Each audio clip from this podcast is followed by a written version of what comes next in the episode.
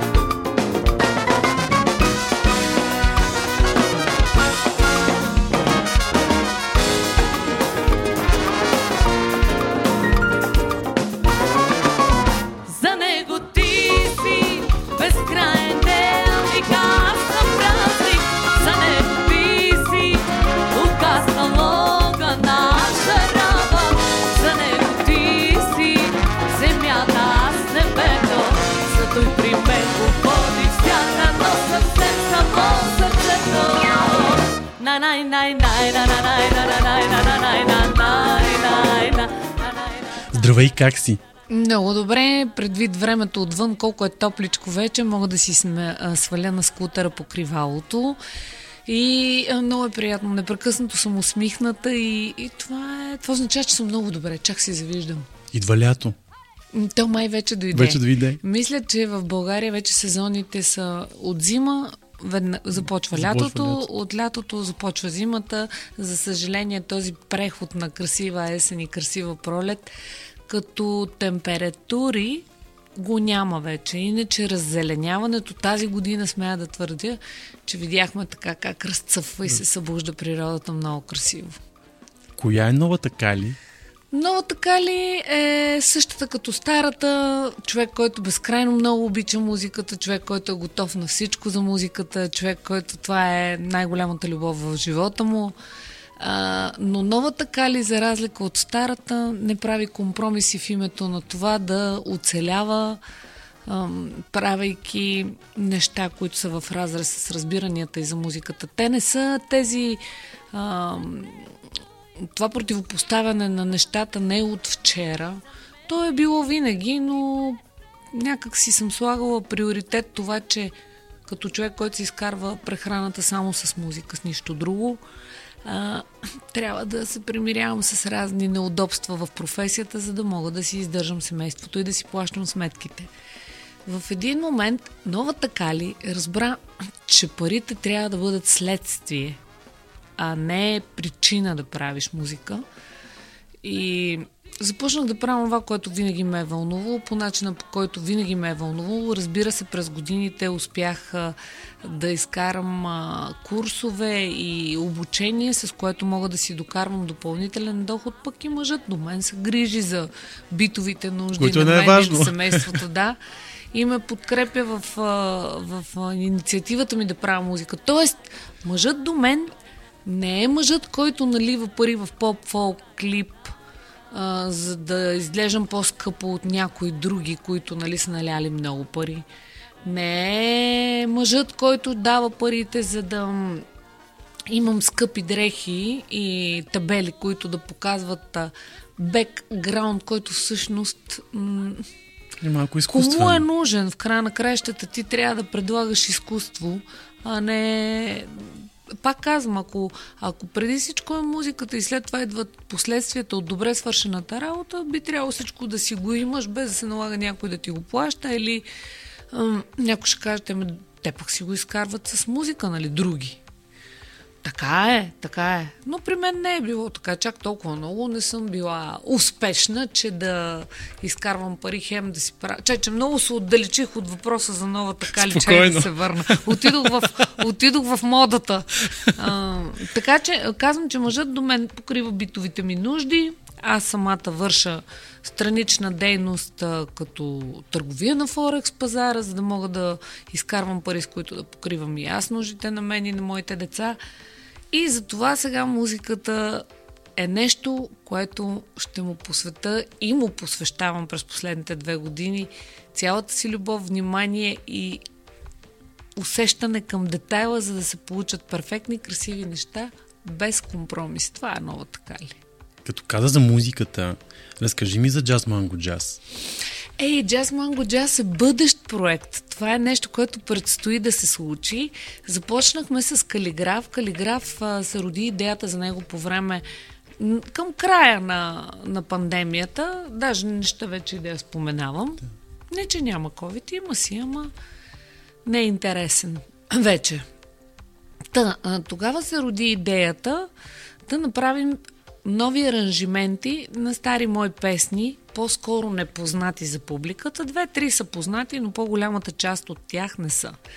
Да ги свирим наживо с 9 музиканта, с жив брас, бас, перкусия и BM Hicks Band, които са барабани, пиано, китара акустична и тромпет.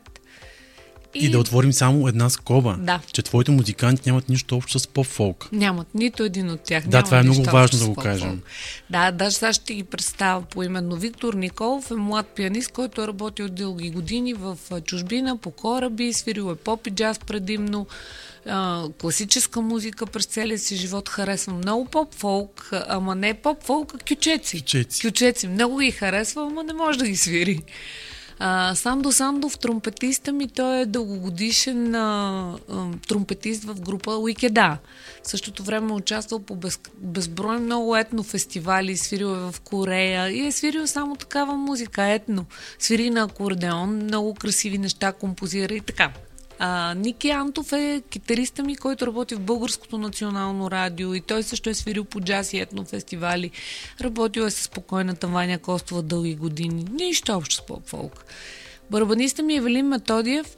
Той е имал изяви, нали, на клубни сцени поп-фолк, но е работил много години с Васил Пърмаков, с Ибрияма, с Тешхан Талфиков, с Теодоси Спасов.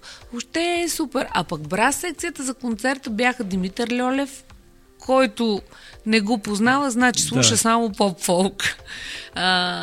Тошко Тодоров и Александър Борисов на тромбон. Басиста ми е Михаил Иванов, а перкусиониста Пиеро Епифания, които нямат нищо общо. Да. Направихме уникални 12 парчета с бек-вокалистките Ивлина Колева и Женина. Забравя ми всеки път името, не мога да сета 60 другия път. Направихме много як концерт, направихме го в Music Jam, защото там събират 500 човека комфортно, така ала вариете положението. Не можах да поема риска, защото нещата имат супер различен от това, което публиката е свикнала да приема от Кали. И оплаших се, страхувах се и 500 човека реших да се напълни се. Как по един не излезе от тази зала да каже нещо лошо? Бях си сложила хора да подслушват. Не всички. Надхвърлих очакванията на хората. Получи се нещо стилно, елитно, класно, на световно ниво. Аз съм човек, който много трудно дава такива високи оценки за себе си, но аз давам висока оценка за целия продукт като продукт. Получи се много здраво. Факт не е, комерциално не е нещо, което би се потребявало на местата, на които се изявявам обикновенно, т.е. в клубовете. Затова аз реших да прекратя този вид дейност. Не, че казвам, няма да пея в клуб. Ако ме поканиш в клуба, ще дойда в клуба с бенд, наживо.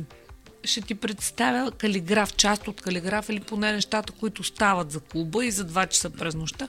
В момента правим нови аранжименти на по-комерциалната ми музика в стил етно-рок. За да става. Защото пък хората почнаха да се сърдат и си мислят, ти пък какво се наду толкова, няма да ходиш по клубове. Ами не, че не искам да ходя по клубове, искам да правя концерти, искам да ви забавлявам и в клубовете, само че в клубовете не търсят такива като мен, с живи банди, с този вид излъчване, с това послание. Не се случва. А защо е така? Защото това е една порочна практика, която е наложена, мисля, че повече от 20 години вече, от продуценти, на които им е по-лесно да продуцират, като в продуцент много трудно може да се впише тези, които наистина в думата продуцент, тези, които наистина продуцират, малко от тях наистина си вършат работа така, както трябва да се свърши. Ти трябва да знаеш един продукт, какво може да направи, как да изпомпаш потенциал му, да го сложиш на правилната сцена, да му сложиш правилната музика и правилния текст в устата, за да стигне до публиката и да му намериш правилната публика в края на краищата. А те ги правят еднакви. Всичко е еднакво. А защо така всъщност се получи с вашата музика? И е много ефтино да си вземеш един изпълнител с лаптоп и озвучител, а не да вземеш изпълнител, който ходи с жива банда, иска отделно озвучител, иска отделно озвучаване, защото в времето преди 20 години, когато се появиха клубовете в нощния живот на България, озвучаването се направи така, че да е удобно на диджеите и те да звучат добре. Живите банди трябва да си карат допълнително озвучаване с допълнително озвучител и това оскъпява целия процес на едно участие. Сега, аз, защото не съм малчен човек, съм си оставила една и съща цена, както е било до сега за Кали с лаптоп и Кали с банда. Да.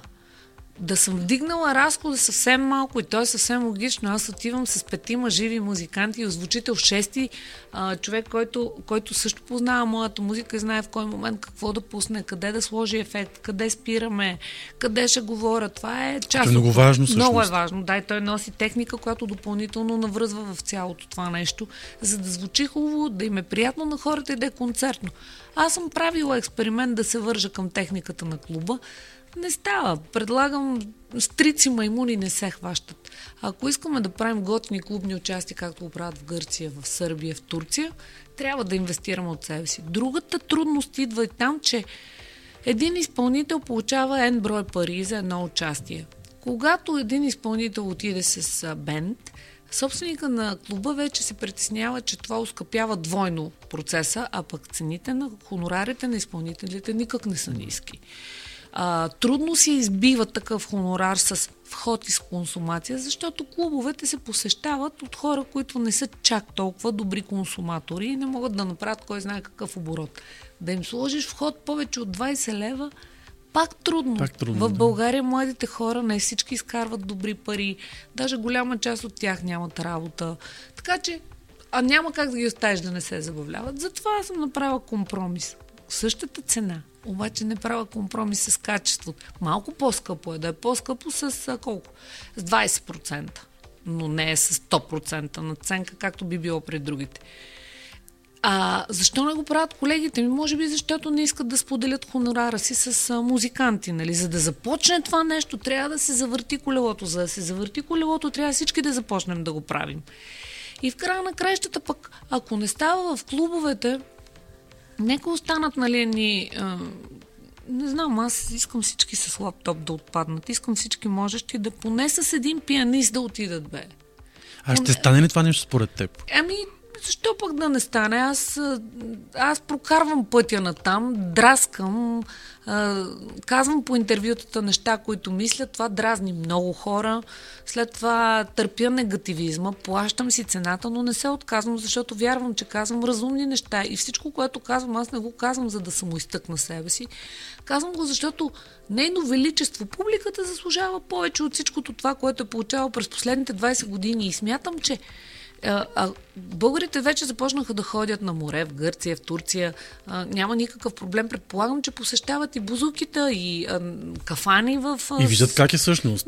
Виждат колко им е приятно. Чуда се защо като дойде сръбски или гръцки изпълнител в България на участие, пълни зали, които бегия изпълнител не може да напълни. Фраш!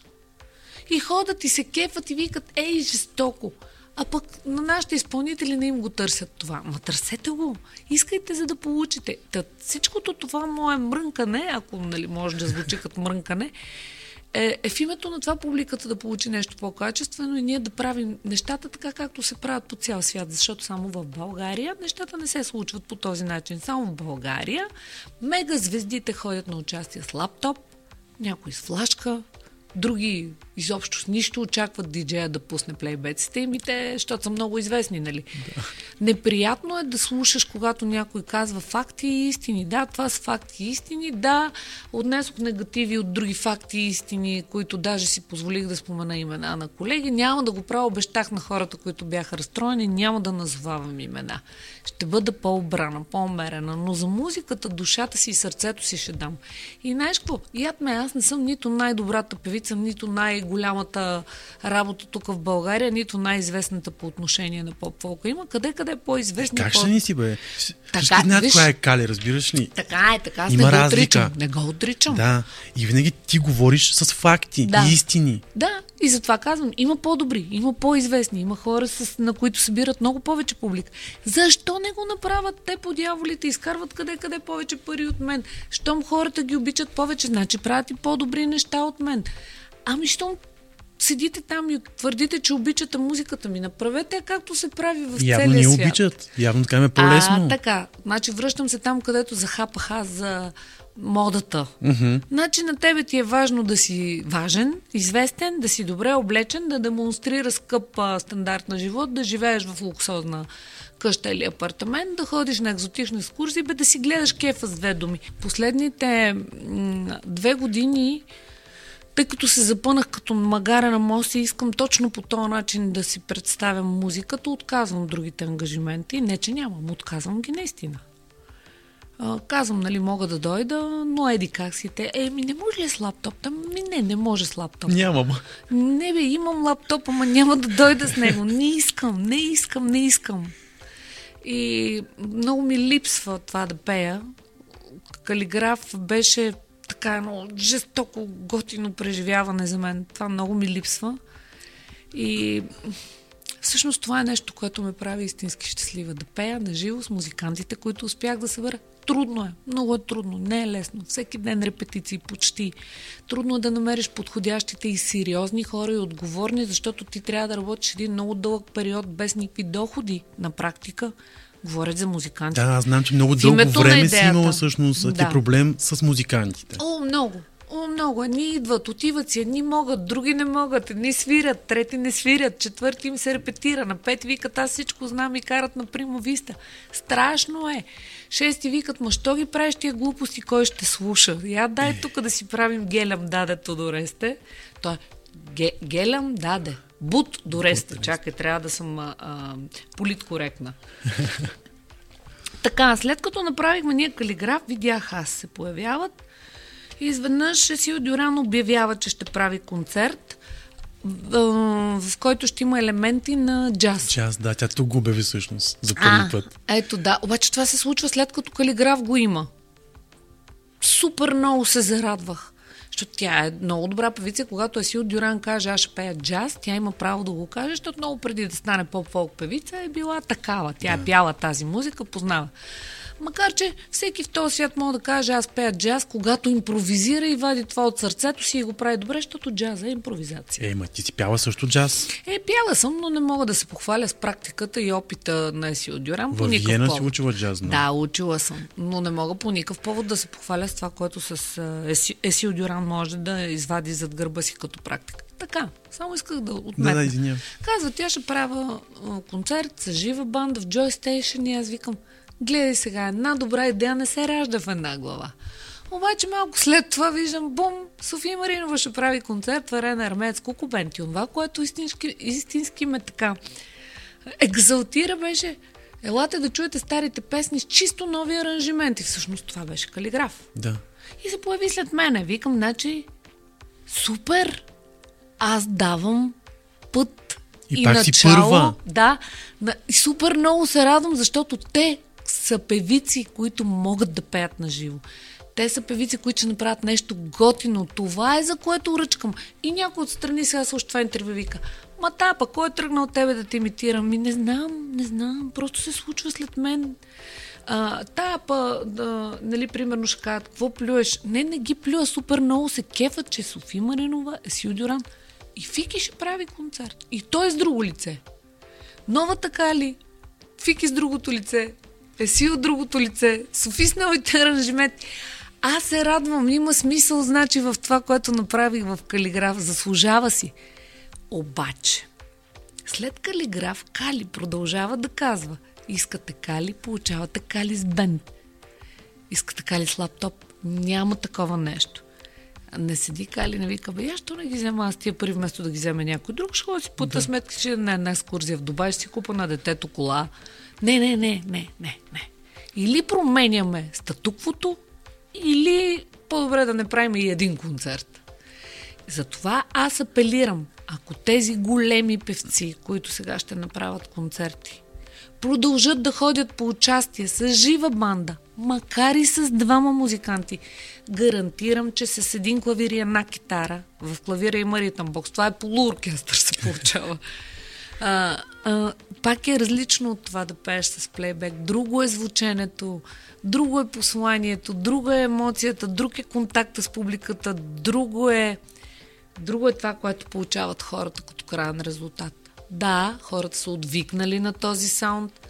Да, не можеш просто да си събереш някакви музиканти и да отидеш и джагара-магара, защото ставаш като в ресторант или като на палатка. Трябва да го отработиш, да репетираш преди да се появиш. Даже сега имахме наскоро пак заявка за едно участие.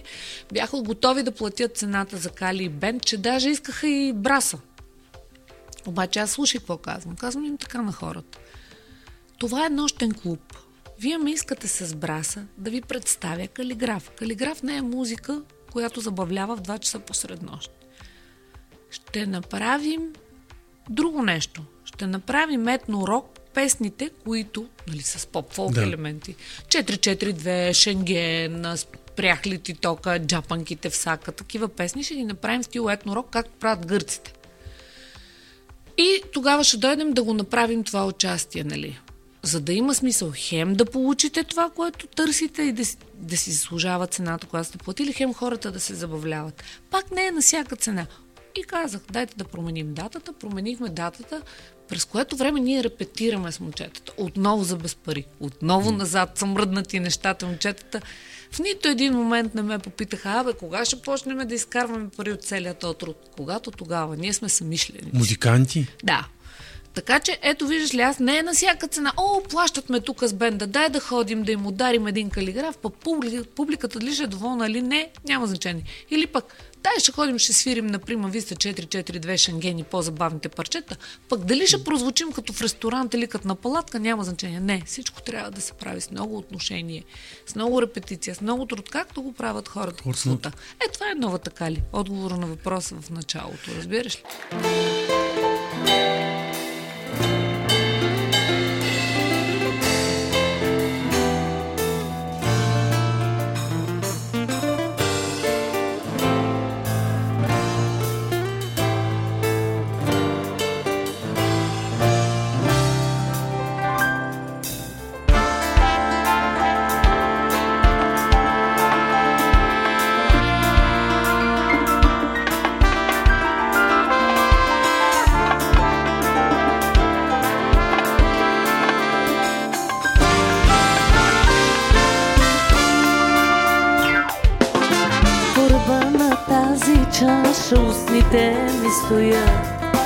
От едно и също място пи с мен този път.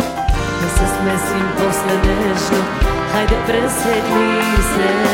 Доближи ме, чак очите да не вижда, разтопявай ме.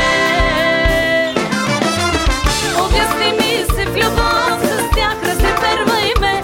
С усмихте, хубаво ме, нацелувай пак и криле.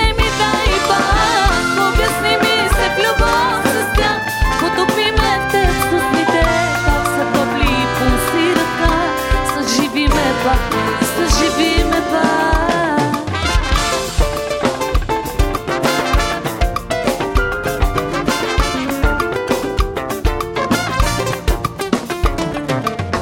От кога не си го чувствал устните да болят? От един и същи въздух пи с мен този път. Не давай да си тръгна, знаеш как обичам. Доближи ме, чак очите да не виждат, разтопявай ме. Обясни ми се в любов с тях.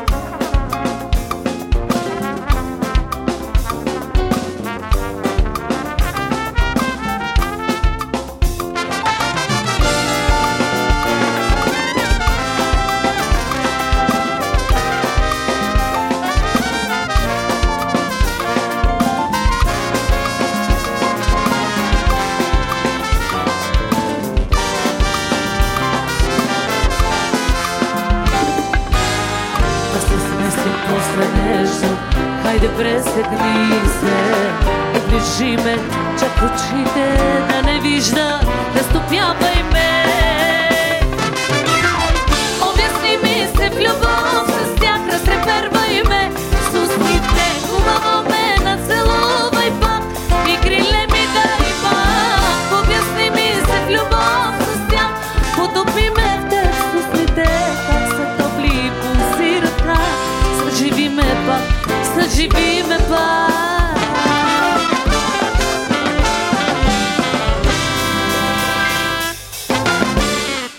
"24 часа от живота". Кали е мой гост в подкаста тази седмица. Заговорихме преди малко с теб за една тенденция, в която изпълнителите ходят по участия с лаптоп. Ти апелираш твоите колеги да започнат да ходят по участия с живи музиканти. Според теб по този начин ще се отсеят ли тези, които могат, и тези, които не могат? Задължително, не само изпълнителите. Ще се отсеят тези, които правят музика за тях. Ще се отсеят клубове, които не могат да събират място. Да нямат място за музикантите, за бенда. Ще станат селски дискотеки. В това не влагам никакъв лош умисъл. В селските дискотеки стават уникални партита. В малките градове, в клубчетата стават уникални партита. Обаче си въртиш диджей, нали? И собственика на клуба в съответното по-малко населено место.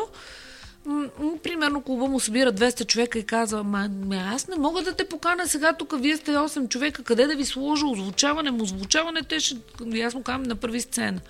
Те ще ми останат 100 човека, тия 100 човека не мога да изкараме пари от тях за тебе, пък и няма смисъл, нали? Я дай да си викне, тук има една нова излязла певичка на 18-19 години с едно хитче. Я дай тук хората се съберат и минават по лесната лайсна. Вместо да мисли последния начин. Да, добре, пускаме си един диджей, клуба си работи петък и събота и неделя, пък трябва да ти кажа, че не е хубаво през седмицата да работят нощните клубове. То народ кога ще работи? Да. После мрънкат, нямаме пари, слаба икономика. Толкова са навързани нещата, разбираш ли?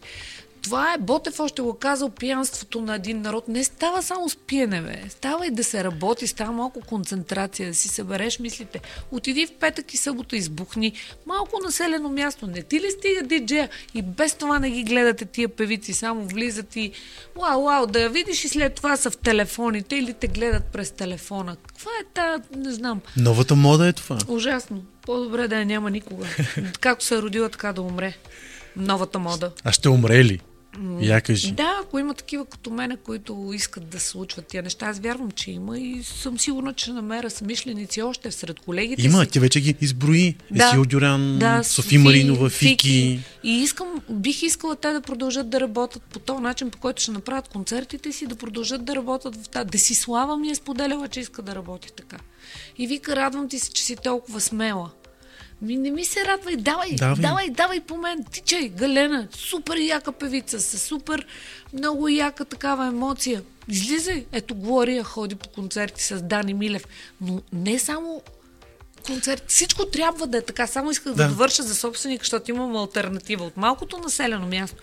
Като не мога да поканиш певица, нали, прави си седмиците петък и събота с диджей партита, с тематични партита, ще бъде супер фан.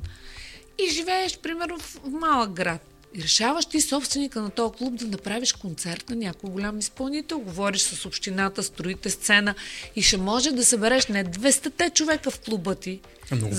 Защото има ограничение за възрастта. Като направиш концерт от 8-9 часа лятото, ще дойде целия град. И ако целия град е от 50 човека, 5 поне ще дойдат на концерт и ти ще изкараш много повече пари, отколкото и си платиш и изпълнителя и всичко.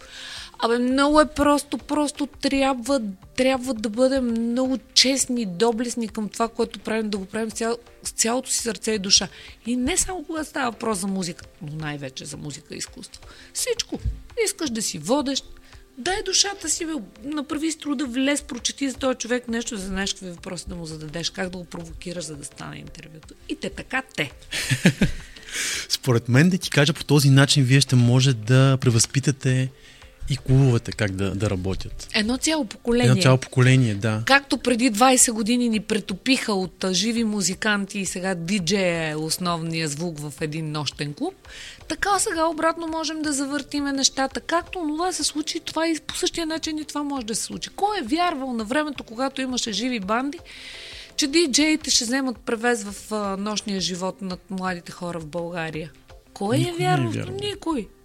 Диджея беше там да посвири малко, докато групата си почива.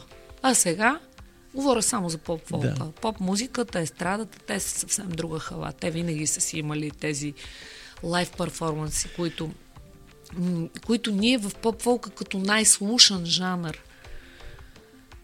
Ако ние го направим, другите ще останат без работа, защото хората обичат поп-фолка.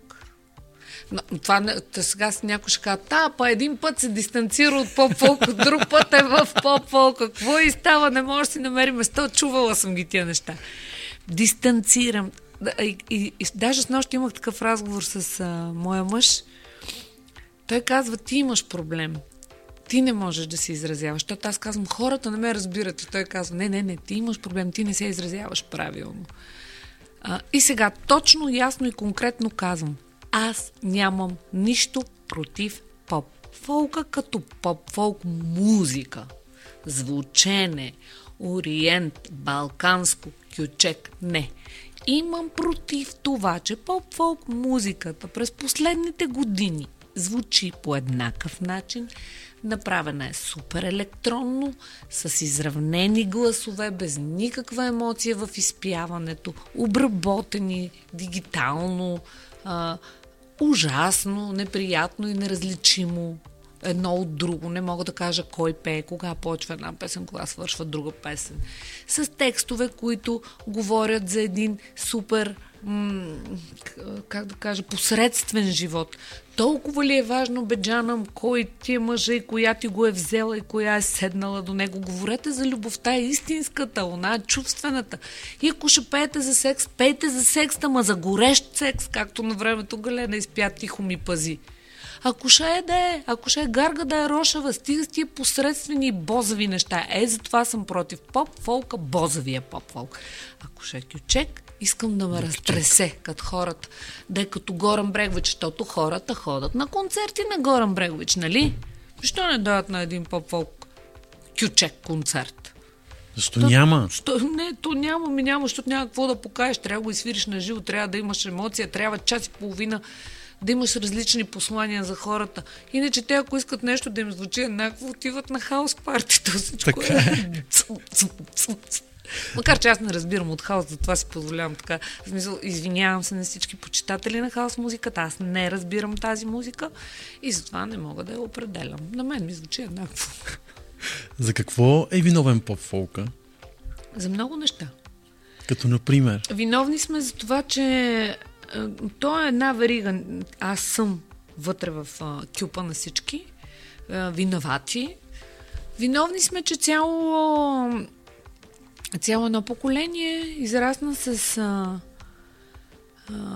начин на живот, в който искат да им е лесно, в който искат да се забавляват, в който искаме да щракаме с пръсти, да не даваме нищо от себе си, а пък живота да върви и то успешно за нас. Живот пълен с изневери, живот пълен с обида, с отмъщение. Въобще възпитавахме едни ценности както в себе си, така и в нашите деца и децата, които ни слушаха и станаха големи, каквито днес носим последствията от тях. Трудно може да се намери качествена работна ръка, трудно може да се намери красиво и умно момиче, което иска да работи и да изкарва парите си с труд. По-скоро търсят мъже, които да ги издържат. Ние ги питахме в това. Сигурно съм аз, докато ти говоря, просто вече си чета негативните коментари. Пастрите деца от тримата мъже ли ще дава и ще чете морал, нали?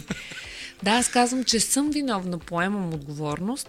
Затова хубаво е, знаеш какво? Хубаво е човек да израства. Лошо е, когато продължаваш да стоиш на едно място. Лошо е, когато продължаваш в същия дух. Аз се гордея със себе си, поемам целия негативизъм за всичко, което съм направила, трябва да си плата цената. Била съм неразумна, постъпила съм неправилно, това не е нещо, което хората трябва да следват. Някои казват, възхищавам ти се. Да, единственото нещо, за което човек може да ми се възхищава, е, че аз никога не стоя на място, на което не съм щастлива, не правя компромиси за неща, които виждам, че няма как да се променят. Затова може би така се е случило и в живота ми.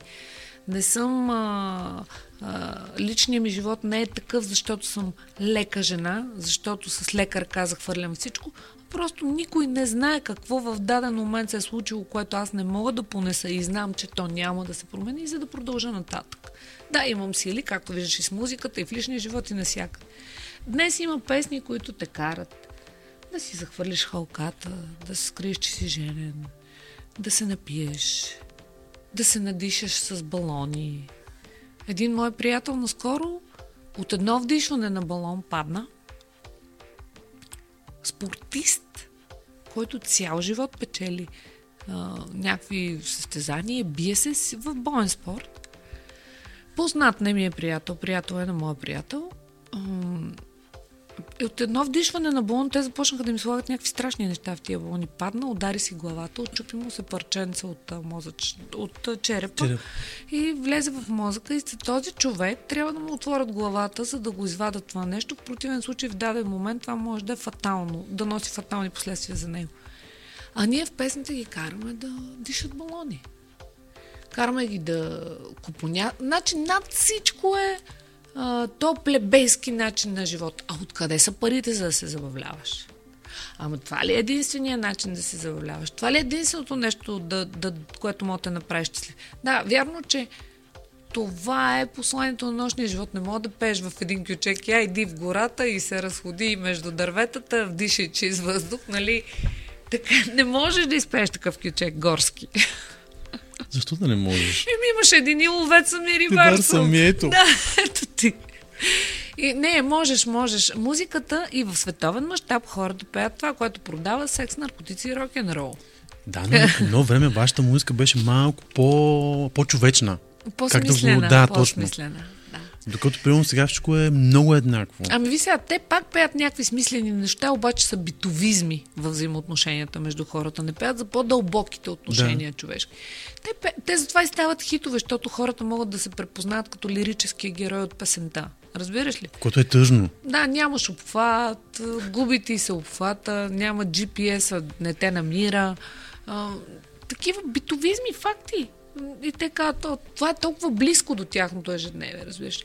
А музиката и изкуството, според мен, и пак казвам дебело и навсякъде подчертавам, всичко, което казвам на всяка една публична моя изява е първо, защото съм поканена да говоря, второ, казвам мое лично мнение, за което съм попитана и никой не ангажирам с това. Бих искала да се замислят над думите ми, обаче. Ако могат, да.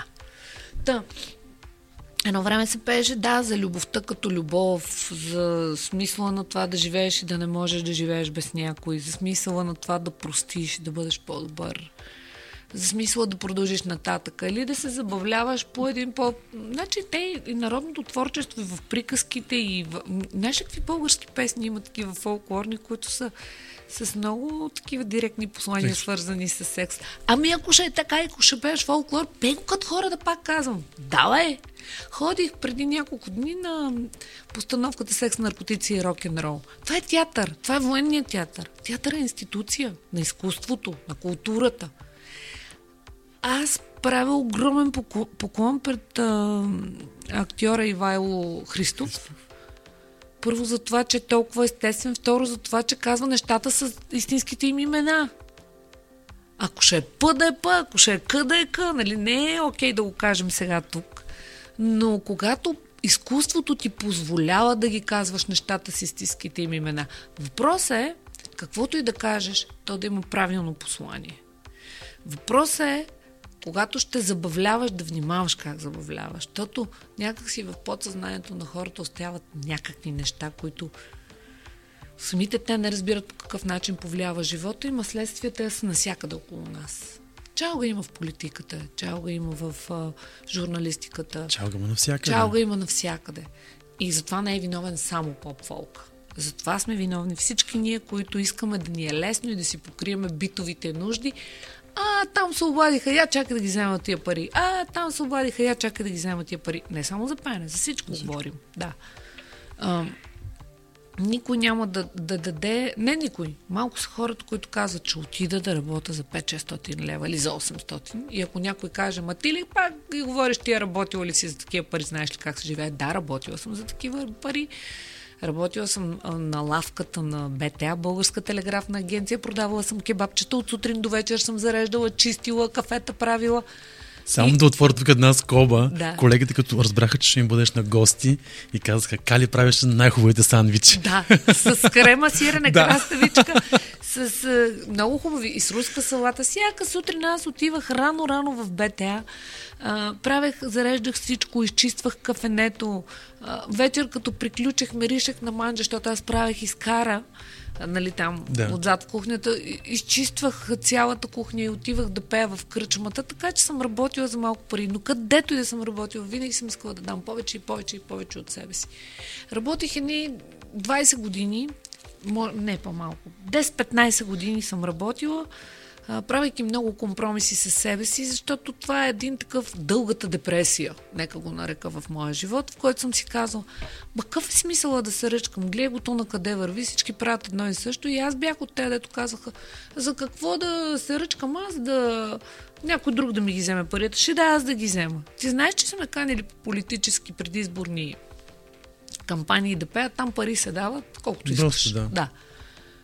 И аз съм отказвала на около 10-15 ангажимента за една политическа партия, тъй като аз не възприемам нейните възгледи политически, не ги одобрявам и не искам да я подкрепя. Точка по въпрос. И вкъщи ми викаха, много си прост, сега друга ще ходи да ги вземе. А положението едно и също, управляващите са не и също, ти си много глупава. Не, аз съм глупава, аз съм идеалист човек. Имаш мнение, това е важно. Имам мнение, имам желание да променям нещата и ако утре се появи някоя моя колежка с 4 човека бенд, дори и с 3, сърбите ходят с по 3. Да. Барабани и 2 китари. Барабани, китара и клавир. И звучат жестоко. Ако се появи някоя от тия, дето пеят по-хубаво от мен. Има много такива. И извади по-хубава група от моя BMX бенд. Ще умра от кеф, човече. Ще дойда тук и ще я хваля, ще я хваля, ще я хваля, ще я хваля, ще хода по всички интервюта и ще я хваля, ще я хваля, ще я хваля. Ама за сега нищо не виждам. В смисъл, виждам, правят концерти, не е да не правят. Правят, обаче продължават да ходят по участие с... Да. Ако всички заедно откажем, готова работата. Всичко се е променило.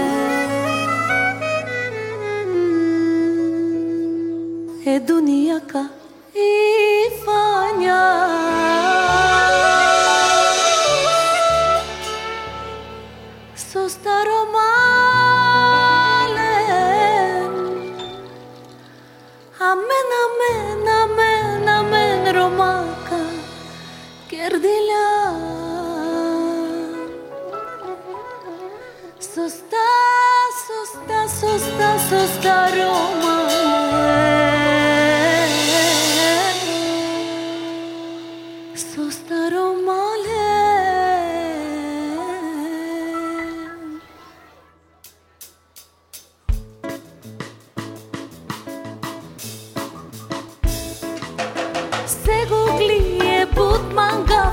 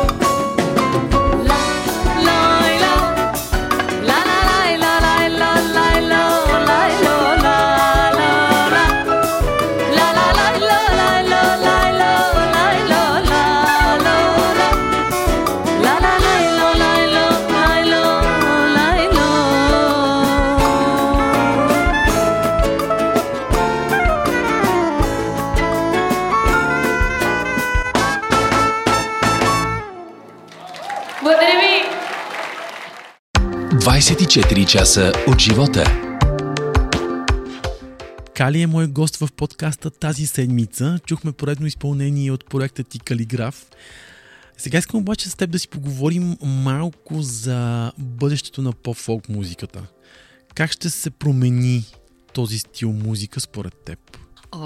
Много хубав ще стане, много як, ще вкараме в нашия поп-фолк, ще вкараме много по-сериозни послания, защото хората ще ме чуят, колегите ще ме чуят, младите ще ме чуят, можещите ще ме чуят, публиката ще ме чуе и ще започнат да искат. А искаш ли? Ще ти бъде дадено.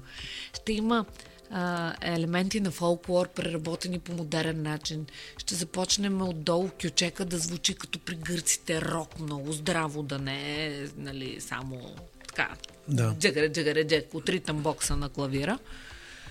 Ще почнем да вкарваме ромски фолклор в поп-фолк песните ни и ще започнем да правим много яки неща, които сърбите и гърците и румънците и турците ще искат да ни слушат наживо, защото сме много яки. Е, това ще стане. От какво се страхуваш? От нищо.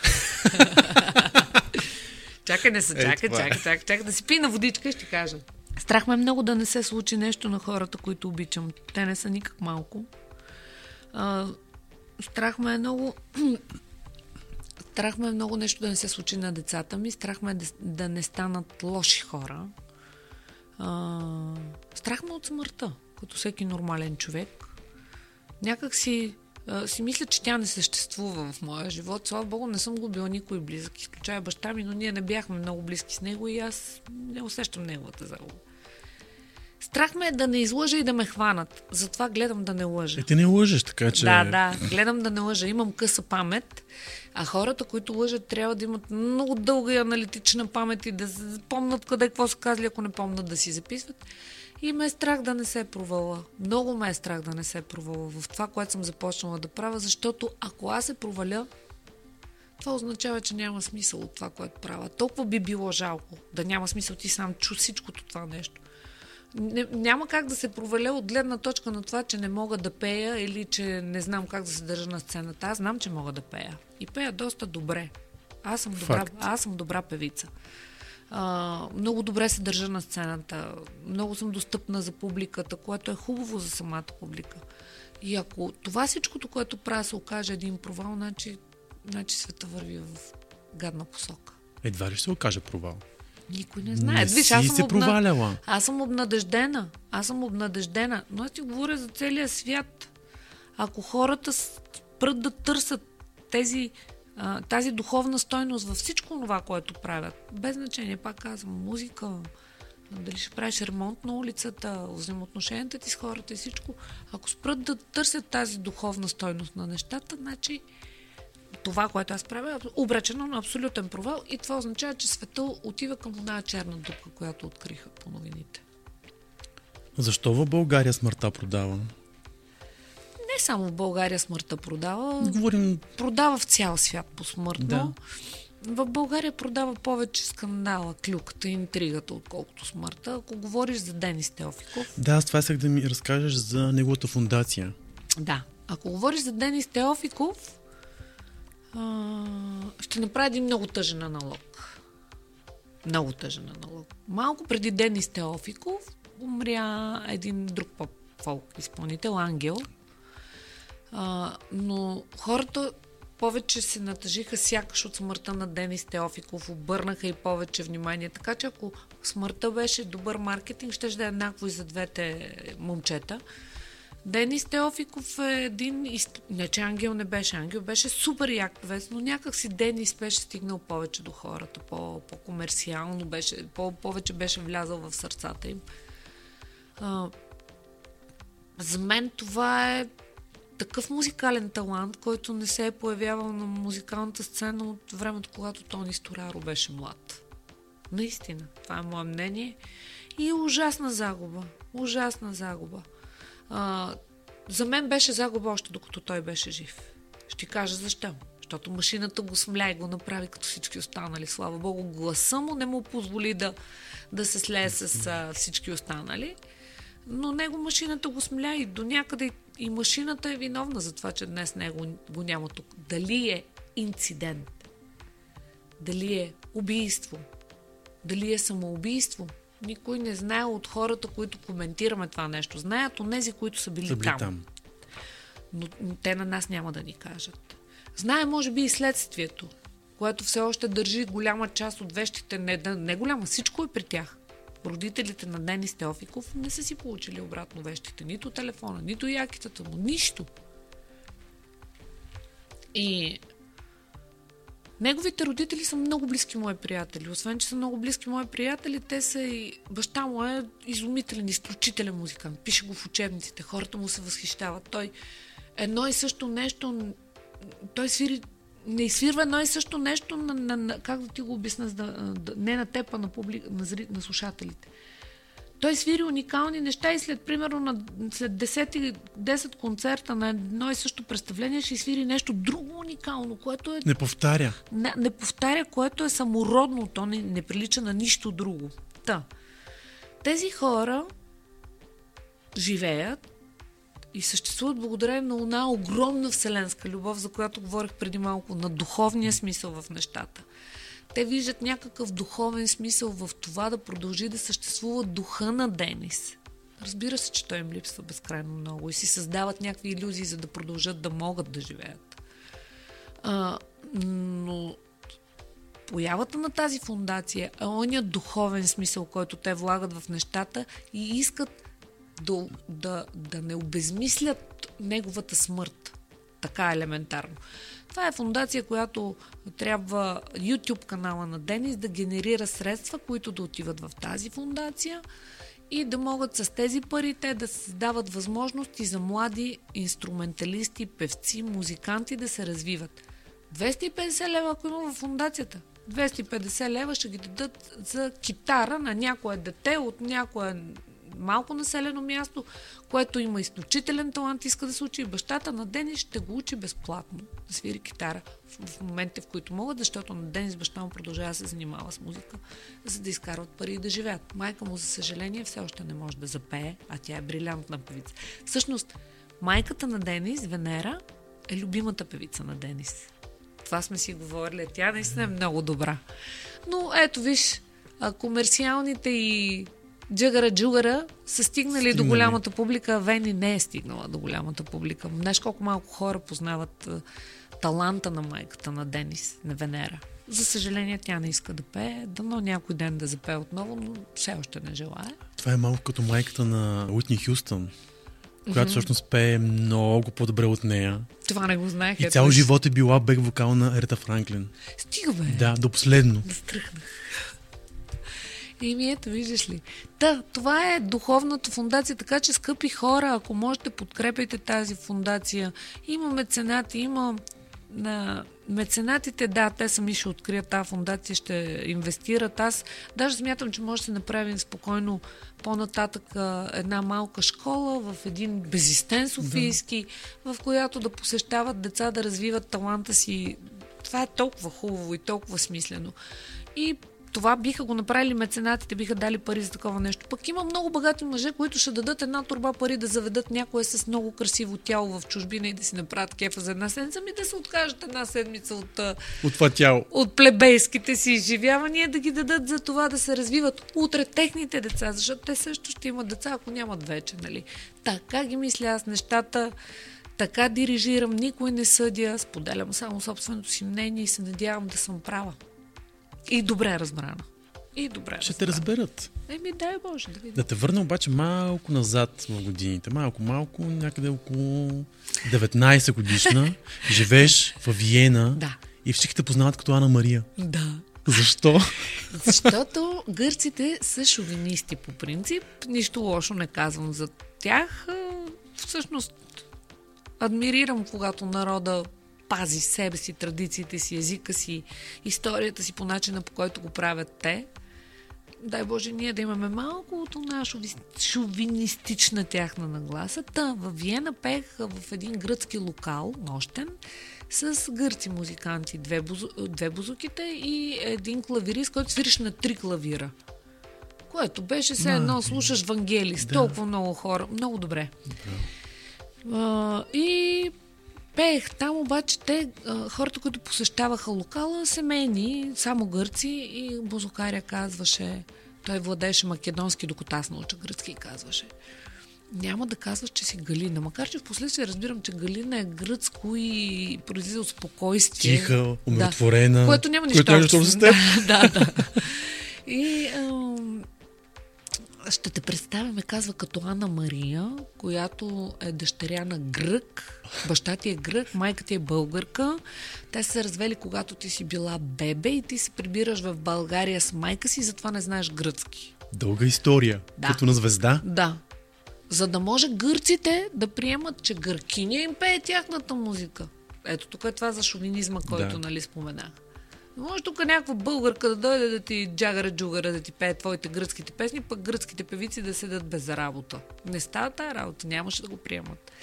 И те, Галина не звучи гръцко, значи ти си Ана Мария. Ами викам, хубаво, Ана Мария. Бях една Ана Мария, която в началото нямаше идея ясо, какво означава.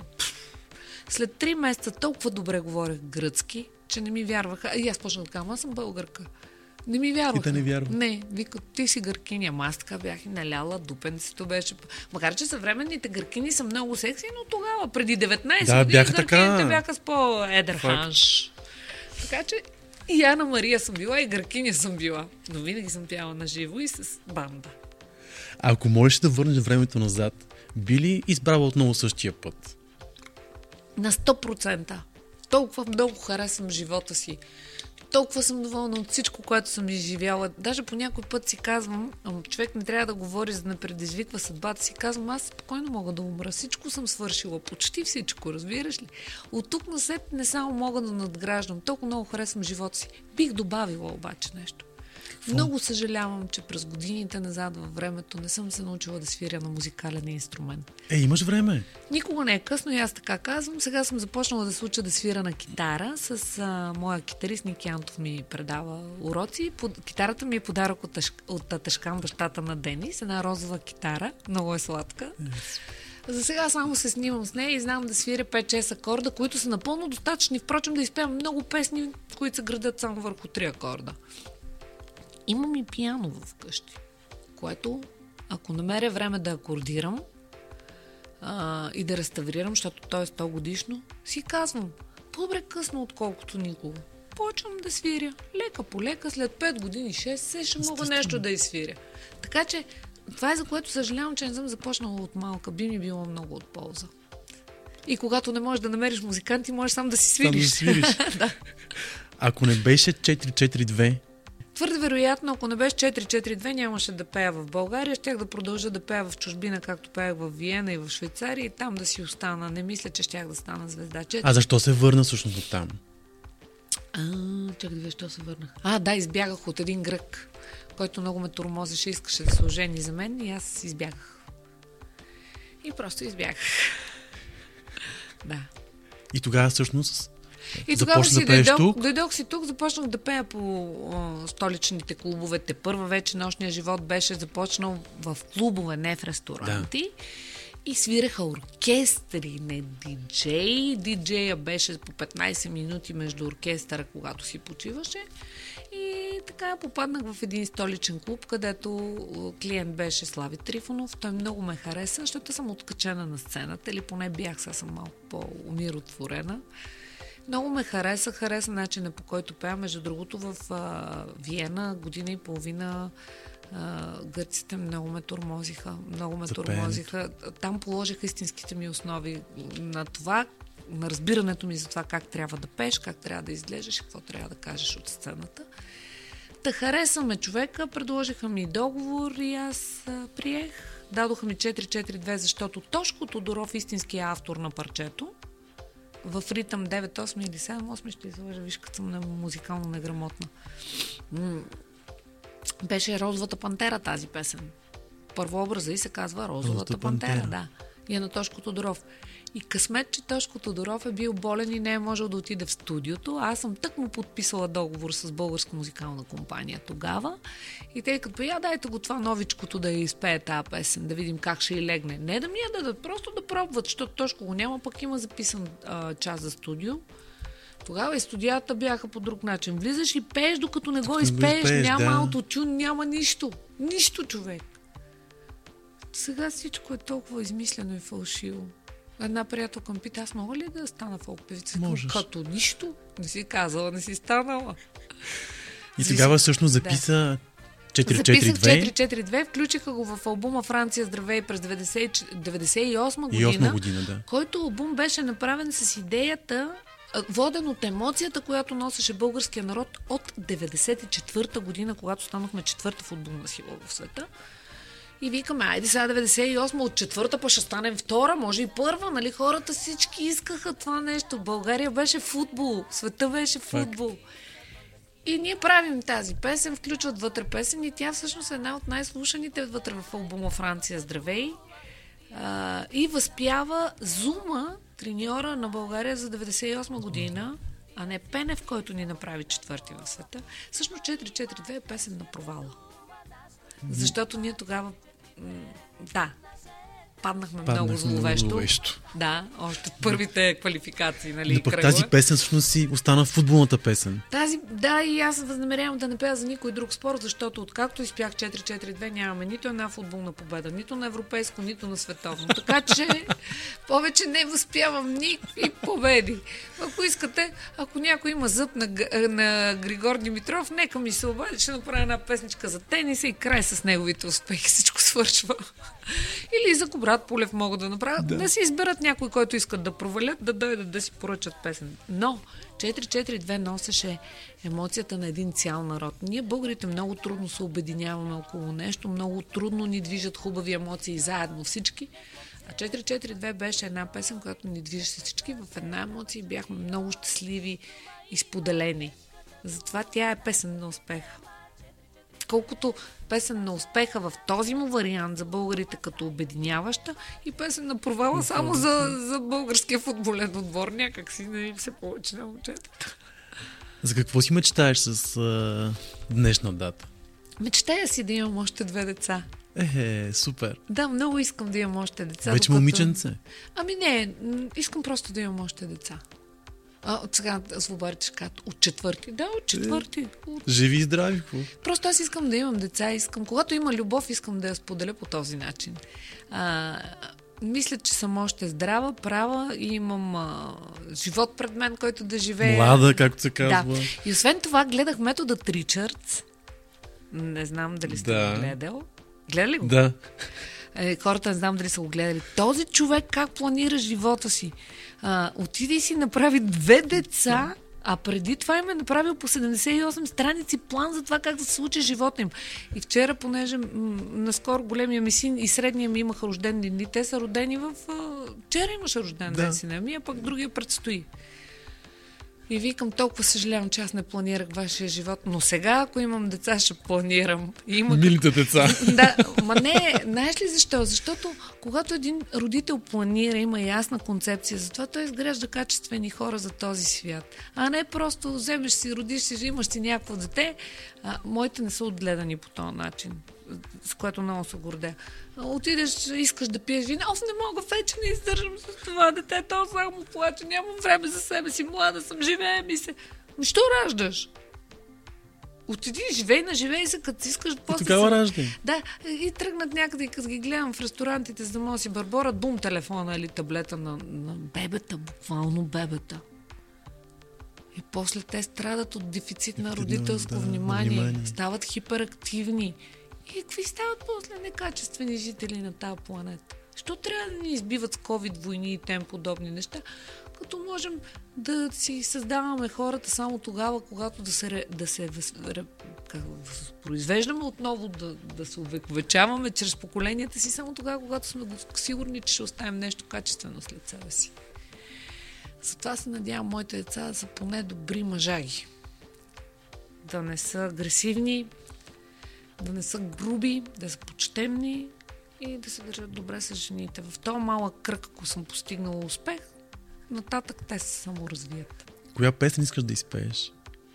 Аз ли? Да. Искам да изпявам много песни, не една.